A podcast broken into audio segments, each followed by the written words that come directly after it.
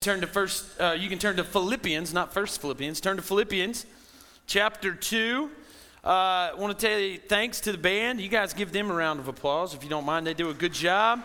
Um, i say this a lot. I'm going to remind you again we're blessed to have the musical talent in the band that we do. Uh, up here especially north of amarillo we usually don't get that kind of talent I filled in for a little church last week in Dalhart, and sweet, sweet church, and they're doing a lot of good things, but they have to use YouTube, and that's uh, that's a whole lot different than when you've got a, a band. So uh, always make sure you tell them thank you, and, and we're blessed to have them. Um, so Philippians chapter uh, two. So so what we've been doing after we finished the Beatitudes is we've just been doing a short series, and and as we've said, we've called it Reset. Uh, and basically, what we've said is that we're going to go back and look at the gospel and how that message, once received, changes the way that we live. So, so we always have to start with the gospel. The Christian life starts there. It starts with what Jesus has done.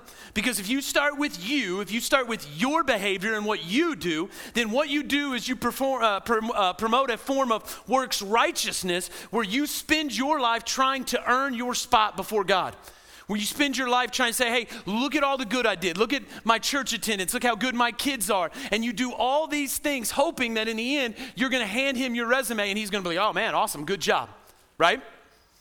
But the gospel says that Jesus has earned a spot for us. That, that Jesus has performed for us and that God accepts us on the basis of Jesus' perfect life. And that when that message gets a hold of our hearts, we then live for Jesus, not to earn his love, but because we've already been given his love. In other words, it's living for the one who's already lived for us. And so for the next two weeks, I want to look at that dynamic out of the book of Philippians. Philippians, as many of you know, was written by the Apostle Paul, and Paul writes this letter from a prison cell uh, in Rome. He writes it to a little church in the town of Philippi.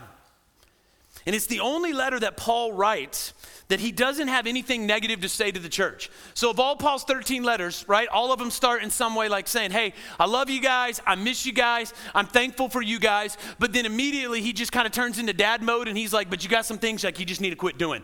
Like, I'm about to stop the car if you don't knock it off. Like, you're in trouble. And Philippians is the only book where he, he doesn't do that, right? He doesn't do that. Instead, the theme of the book of Philippians is joy. Now stop, because where's Paul writing the book at? Prison.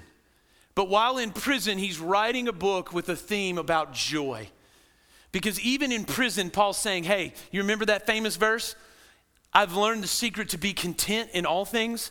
So, whether I have money or whether I don't have money or whether I'm in a nice house or whether I'm in jail, how can I be content? It's not winning the football game, right? I can do all things through Christ who strengthens me, right? You know where I'm going with that? Paul's saying, I can learn to be content in everything because of Christ who gives me strength.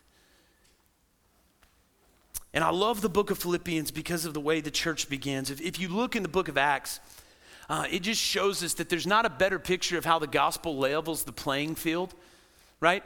That, that the gospel brings people together from all walks of life, from different hobbies, different interests, different socioeconomic backgrounds, different ethnicities. Because what the gospel says is that we're all a bunch of bad guys who need Jesus that like nobody's better than anybody else. And so the book of Philippians, like how this church starts, shows that because Acts tells us that the first convert was this wealthy fashionista named Lydia, who, when you read about her, you find out that she was probably the Gucci or the Versace of her time, right? She dabbled in purple clothing and she hears the gospel. She hears about what Jesus has done. She's saved, and the church begins. The second convert is a poor demon possessed slave girl who, whose masters used her to make money for years by divination or by fortune telling.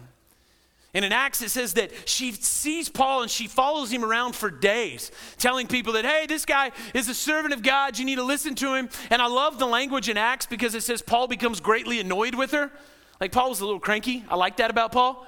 And so Paul finally turns around and he says, Hey, come out of her. The demon leaves, the girl's saved, she becomes a Christian, and you have the second convert to the church. Now, the problem occurs is that she can't make money for her masters anymore, and so Paul's beat and sent to jail. Well, Paul's in jail, and since he can do all things through Christ who strengthens him, he's in jail singing songs to the Lord. And all of a sudden, an earthquake comes, opens all the, the prison cells, all the prisoners get out. Well, the jailer who is in charge of taking care of Paul and all these prisoners realizes that, oh no, the prisoners got out. I work for Rome. They don't give you severance pay. Decides, I'm just going to go ahead and kill myself because that's what's coming for me. And in an act of grace and kindness, Paul shows up and says, Hey, everybody's here, man. Don't kill yourself. We're here. The jailer brings them to his house. He's saved, he's baptized, and the church begins.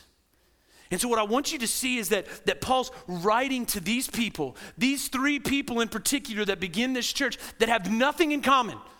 You have one who's very rich, one who's very poor, one who's kind of a blue collar guy, but yet the gospel bridges all those things and it brings them together. That's what it's supposed to do, right? I love it because we see that happening in our church, right? We have different ages, right? We, we've got different towns, right? I mean, we, we've got people from Perryton coming, and even Gruver is coming over here. They, they, they, right? And it's because of Jesus. It's because of the gospel. It's because of what's happening. It has nothing to do with where we live or who we are, but it's because of Jesus.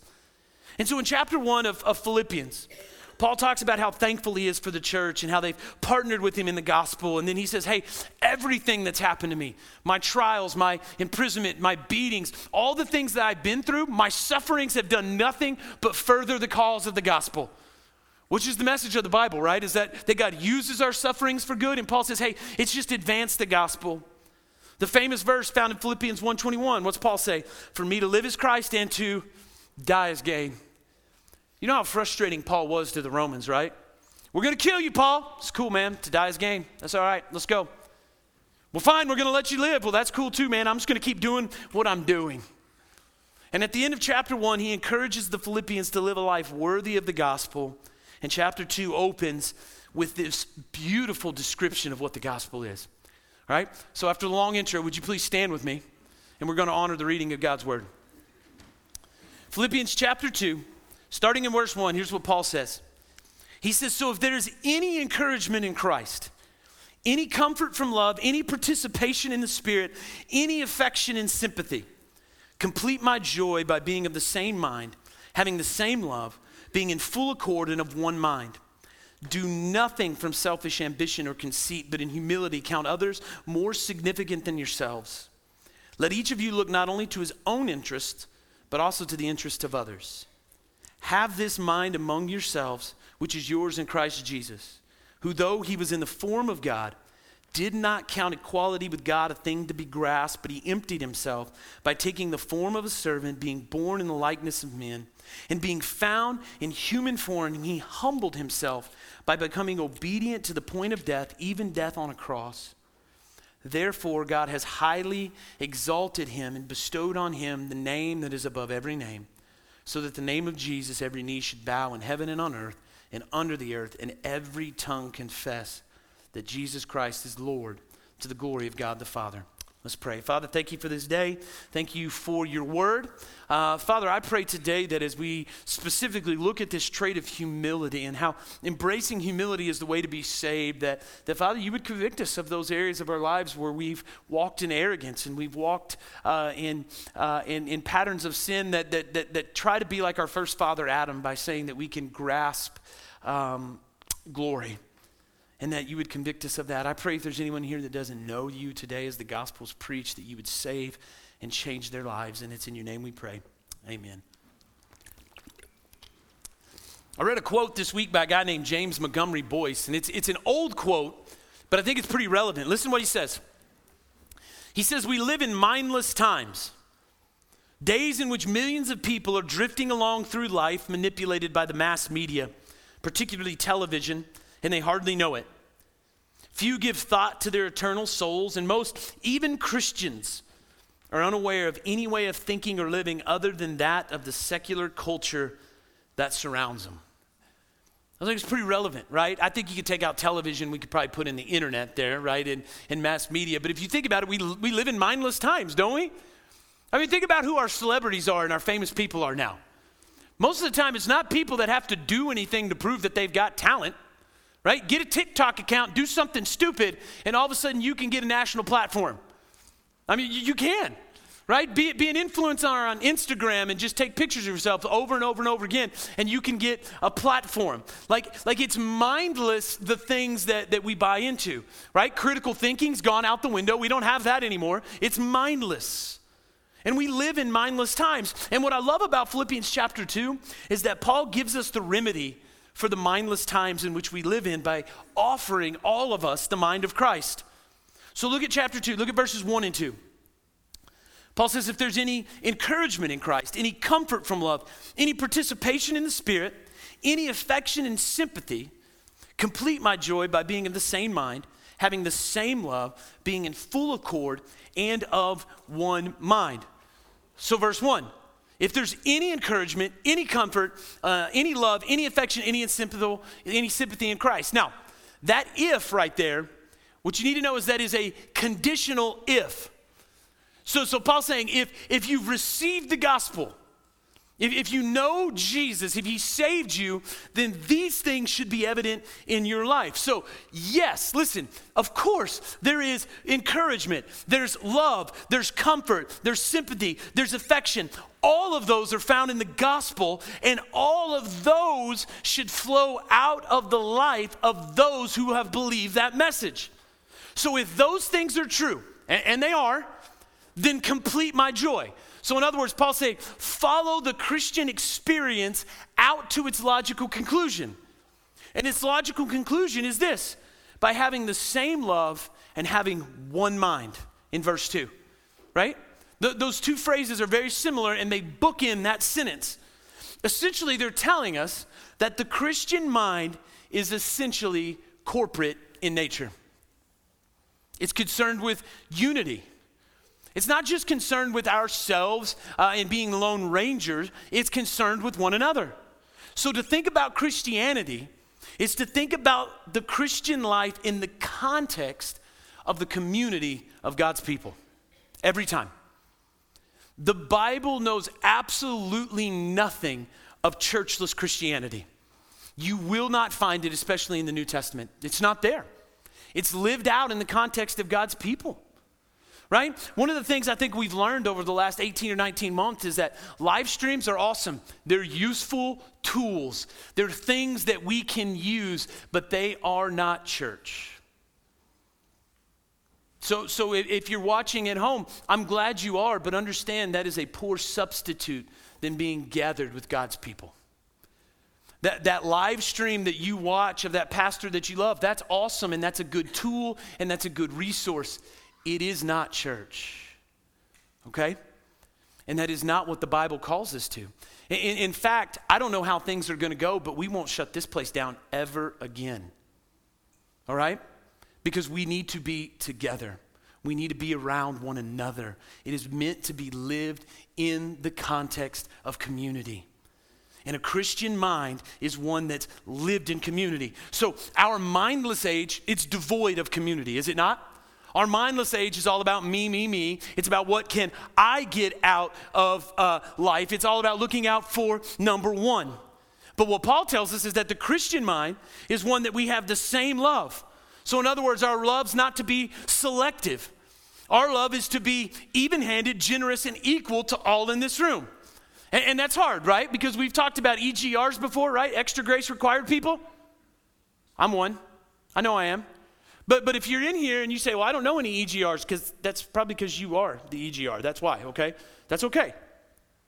But it's to be even handed to all. One mind literally translates as one soul. That this is what Christian unity looks like. That it is a unity that is so profound, it's as though we had one soul between us.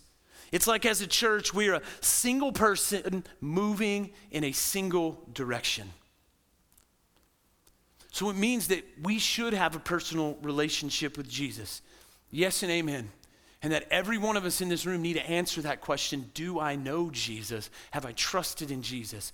But it should not stay private.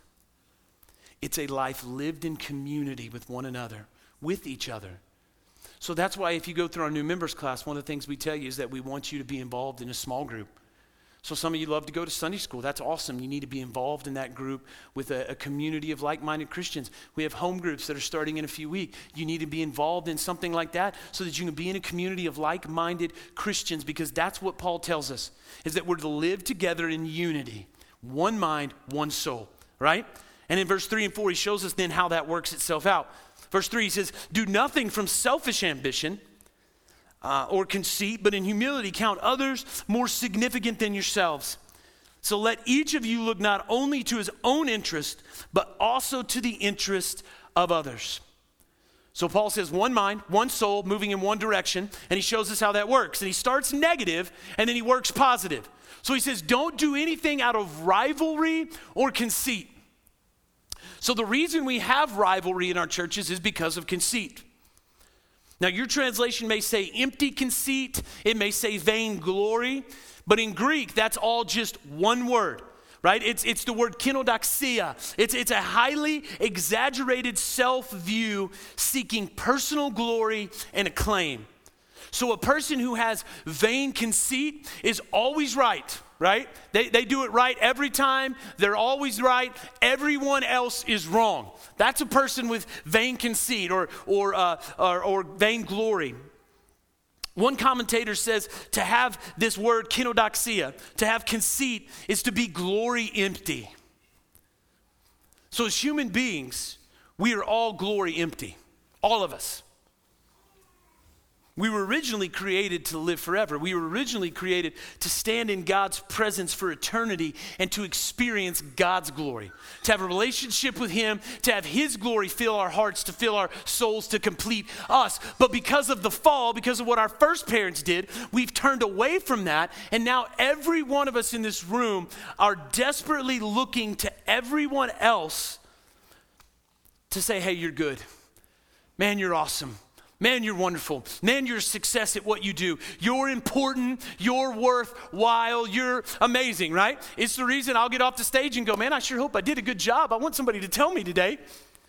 We all do it. Listen to what Tim Keller says. He says, Pride's the grand illusion, the fantasy of fantasy, the cosmic put on.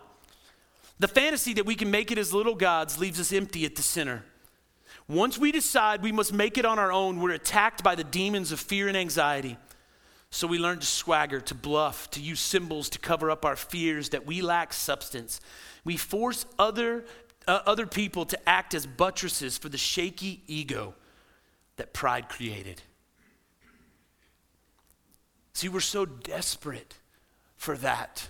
We're so conceited that that's what we want. And that's why we fight. It's called pride. So that's why we live our lives most of the time unconsciously, wondering how can this person uh, contribute to my need to prove that I count. And so our lives just become one constant battle to use people to bolster ourselves. It's the reason we post on the gram, right? It's the reason you get on Facebook. It's the reason we tweet. It's the reason that we do that. It's the reason that those companies know that you will get a hit of dopamine every time you get a like, right? And you're checking, like, oh, they like my picture of my kids today. Yeah, right? They think my kids are cute. It's the reason we do those things. But it's also the reason that we compare ourselves to others. It's the reason that we become bitter when we don't measure up to others. It's the reason why we get envious and jealous. It's the reason why malice happens when we see the success of others and we feel like we're not as successful as they are. It's pride, it's conceit. It's the need for respect. And here's what Paul wants you to know if we're to be one mind and one soul, Paul says there is no room for this kind of interpersonal political power plays in the church. Self exaltation does not belong here. And if you think about it, self exaltation was the first sin, wasn't it? The first serpent came to the first Adam, and what did he say? Hey, man, you can be God. You know, and Adam's like, man, I'll take that, that deal. Adam and Eve are like, yeah, we'll take it. And what did they do? They reached out and they looked out for their own interests and they failed. And so every time you and I look out only to our own interests, we essentially say what the first Adam said I can be God. I can do it on my own. I can fix what's wrong with me. See, it's not about getting yours or getting the recognition you think you deserve. Paul says, listen, none of that should be evident in the church. None of that belongs here. And then in verse 4, Paul shows us exactly what is to look at. What does he say? Let each of you look not only to his own interests, but also to the interest of others. So when you see that word own interest, you can underline it and maybe right above it, you can just put fill in the blank. That's what it is. Interest is just a, a filler word, right? So, so basically, he's saying don't look to your own house, job, money, family, friends, but also look to the house, job, money, family, friends of others. It's not about just thinking about yourself all the time, it's about thinking about others. It, it's disadvantaging ourselves for the sake of our brothers and sisters in Christ. So, so, if we're honest, when was the last time we really did something like that? Right? When was the last time that we willingly placed ourselves at a disadvantage for the welfare of another brother or sister? When was the last time we disadvantaged ourselves for someone else with no glance out of what we might get out of it?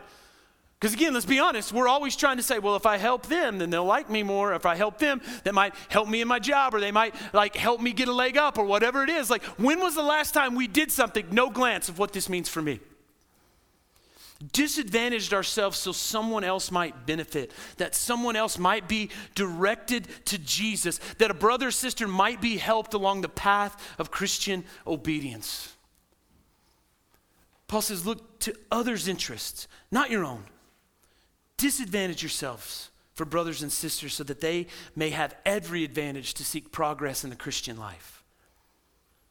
And what Paul tells us very clearly is this is that, that the key that the, that, that, that, that, that, that, that the key in doing this is not vainglory it's not conceit it's not pride what does he say uh, in verse 4 he says, uh, look not on your, but also to the interest of others. In other words, what he says in verse 3, excuse me, but in humility, he says, count others as better than yourself.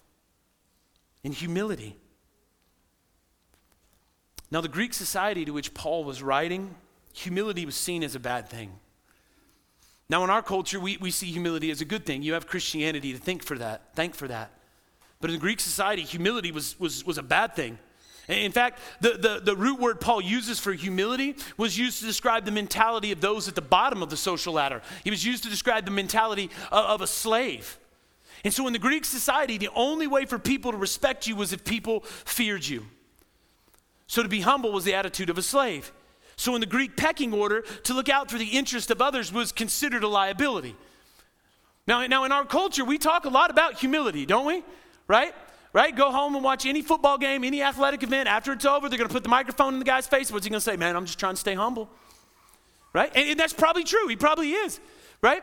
But, but the reality is, is we're really not that humble as a society, are we? We're pretty arrogant in what we think we can do and, and how awesome we are and how important we are. We're really not much different than the Greek society. And what Paul wants you and I to know is this is that humility is the key to salvation. See, without humility, we can't be saved. So, so if you were to walk up to God and say, hey, listen, God, I, I want a relationship uh, with you, so yeah, here's my resume.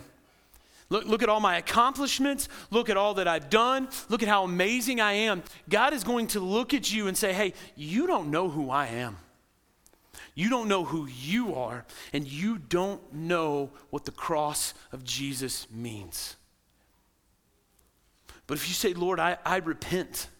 Lord, I need your grace. I have nothing to bring to the table to, to earn your favor. And I ask that you would save me for Jesus' sake.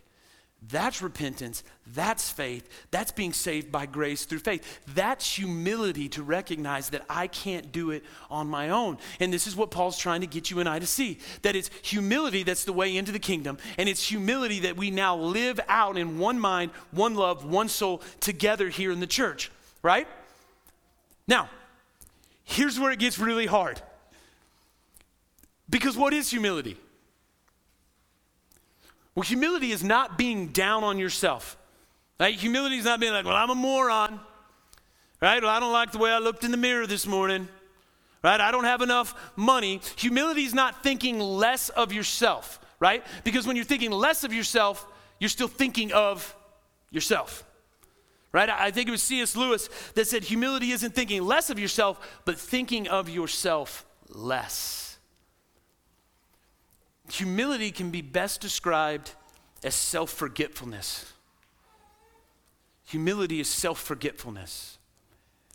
Tim Keller had a, had a brilliant illustration I read on this as he was talking like if you go to work tomorrow and somebody walks into work tomorrow and they're like, Boy, my elbows feel great today. The only reason that person said their elbows feel great that day was because yesterday their elbows didn't feel great, right? Usually, if your elbows are working just fine, your elbows aren't drawing a lot of attention to themselves. Amen? See, that's humility.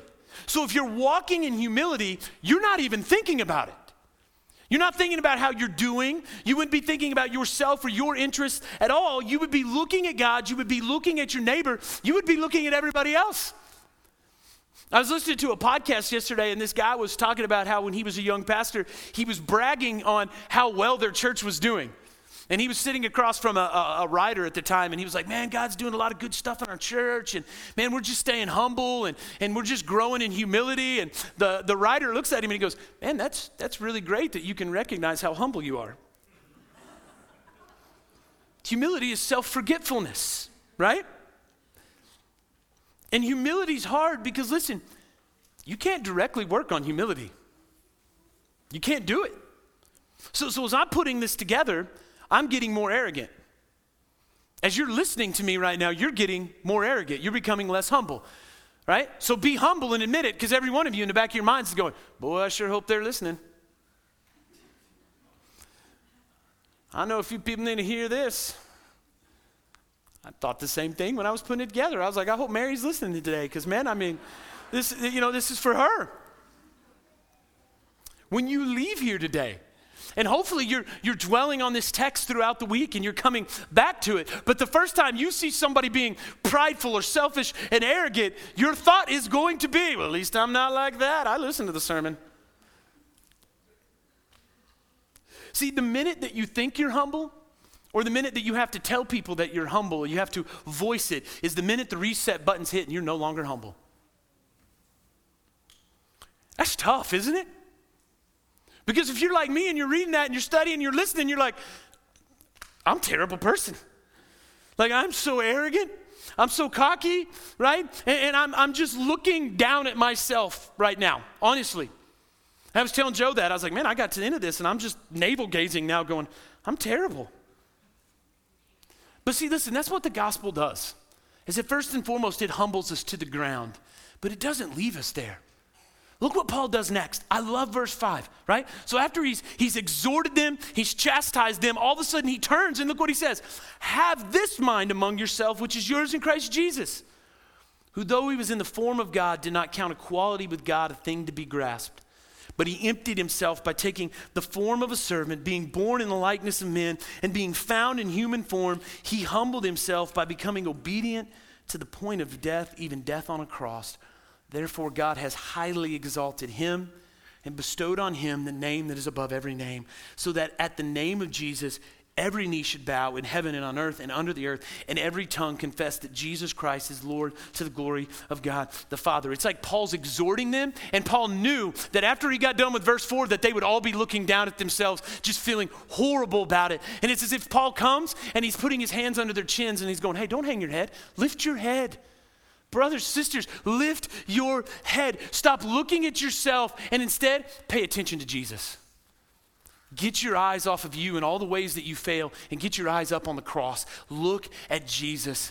And in verse 5, most scholars believe this is a hymn, that it's, a, it's an ancient hymn that Paul busts out singing as he's writing this. And what he's telling us is that the only way that we're going to fix what, what's wrong with us, the only way that we're going to be people of humility is not by trying harder it's by looking to Jesus. That when the gospel of Jesus captures your heart, guess what? Humility is the byproduct of knowing Jesus. So, what did Jesus do? Well, first, he says, although he was God, meaning everything about Jesus fits God perfectly. That's what it means. William Temple says, in God, there is nothing unchristlike at all. I like that. In God, there is nothing unchristlike at all. That, that he did not consider that something to cling to, something to, to be grasped at. Now, now, now, don't blink. Stop, okay? The first Adam saw equality with God as something to what? To be grasped. He, he reached out and, and took the fruit. And the consequences of what the first Adam have done have reverberated throughout history. Joe read this to open our service, 1 Corinthians 15, 21 through 22. For as by a man came death, by a man has also come the resurrection of the dead. For as in Adam all die. As in Adam, all are glory empty. As in Adam, all are arrogant. As in Adam, all are prideful. All are looking at, at equality with God, something that we can grasp. But so also in Christ shall all be made alive. So the first Adam solid as something to be grasped, but the second Adam, Jesus, the better Adam, didn't count equality with God something to be grasped. Instead, what does he say? He emptied himself. He emptied himself. Or your translation may say he made himself nothing. The word there is kenosis, right? Catch that word? Kenodoxia is vainglory, kenosis is emptying. It's the opposite of conceit. It's the opposite of vainglory. He emptied himself. Now, very important theological point that you, you hear here. This does not mean that he emptied himself of deity at all. Do not think that. It doesn't mean that he changed forms or changed modes, right? That's, a, that's an ancient heresy. It's called modalism. That's not what happened here. It means that our God added humanity to his deity. He added humanity to his deity. And this is the wondrous mystery that we'll sing about in a moment that the unchanging, all knowing God takes into union with his divine nature, humanity. That our God became a man of sorrows and acquainted with grief. And he didn't stop being God, but he embraced the attributes of man. And he didn't become a wealthy businessman, he didn't become a TikTok influencer. He didn't become rich or powerful. He didn't become a king. Instead, the Bible says he became a slave. He became small. He became beatable, and he was beaten. He was rejected. Our God lost all of his glory, and in doing so, he redeemed a new humanity. That's what the second part of 1 Corinthians 15 says For as in Adam all die, in Christ so shall all be made alive. See, this is the gospel. Jesus was treated the way we deserve. So now, when we believe in him, we're treated the way he deserves. So Jesus now looks at you and says, You're loved and valued more than you could possibly imagine. And it's not because of what you do, it's not because of all the games that you play, it's all because of what I've done for you. And when that message received into our hearts, it changes us because now we realize this hear me, the way up is down. The way to be rich, truly rich, is to give away. The way to rule is to serve. To become happy is not seeking about your own happiness, but to seek the happiness of others, right? One mind, one soul, one love, going in one direction. That's what verse 9 tells us that Jesus' humiliation on this earth, one day, what's it going to do? It's going to give way to exaltation. It's going to give way to exaltation. It says that God now exalted him. So Jesus didn't stay dead. The stone rolled away, and he's now in heaven, exalted above every name as the King of Kings. And one day the government will sit on his shoulders. And Jesus will reign there until, as Psalm 101, verse 1 tells us, till, he makes all of his enemies your footstool, footstool. So one day, because of Jesus' humiliation leading to exaltation, what's going to happen? Every knee is going to bow and every tongue is going to confess that Jesus Christ is Lord. All right? So get this in your mind. Picture that. All of humanity, from Adam until the day Christ drops the curtain on history, will be lined up. And every person in this life who, in arrogance and in conceit and in vainglory, refused to bend the knee to the king, on that day, they will bend the knee on that day, they will confess that you are Lord. And as soon as they do that, Jesus will say, Depart from me, I never knew you. But then for the rest of us that know Jesus, who bend the knee in this life, who in humility, we say, I got nothing to bring to the table.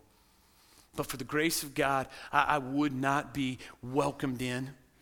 We will bend the knee we will confess him as King of Kings and Lord of Lords, and then he will say, Enter in, well done. Well done, good and faithful servant. Enter in. Enter into your rest. Enjoy the Lord forever. What a day that's going to be for us, right? So, the question before all of us today is whose likeness do you bear? Do you bear the likeness of the first Adam who thought he could grasp equality with God and in arrogance disobeyed? Or do you bear the likeness of the second Adam, Jesus, who, though he was in God, in humility, emptied himself and carried our sins to the cross? See, if you're in the first Adam, hear me. Everything you do will be for you, and everything you do will be for your reputation. It'll be done out of conceit, it'll be done out of rivalry, it'll be done out of vain glory. And there will be nothing more important to you in this life than your reputation.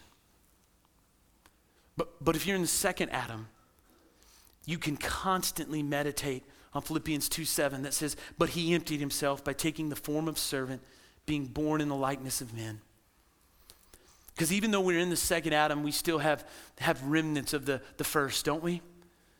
And so we, we constantly have to live this Christian life of repentance where we're saying, okay, I see where I walked in arrogance here. And if Jesus Christ can make himself of no reputation, if he can lose his reputation for me, if his reputation didn't mean anything to him and he gave it up for us, then I can give my reputation up for him. So, Father, forgive me. I'm turning back to you. But see, this only happens by looking to Jesus. And so I pray that by God's grace, we become a church that instead of looking at ourselves and our reputations, that we could constantly get our eyes off of us and we would raise our gaze to the cross and that we would see Jesus. And when that message grabs a hold of our hearts, then listen, we become a church, we become a people who considers the interest of others more important than our own. Would you pray with me? Father, I thank you so much for this day, and I thank you for your word, and I thank you for what it teaches us and what it shows us. Father, I pray that in humility, we would run to you for what we cannot do. And that, Father, you would uh, save and change our lives.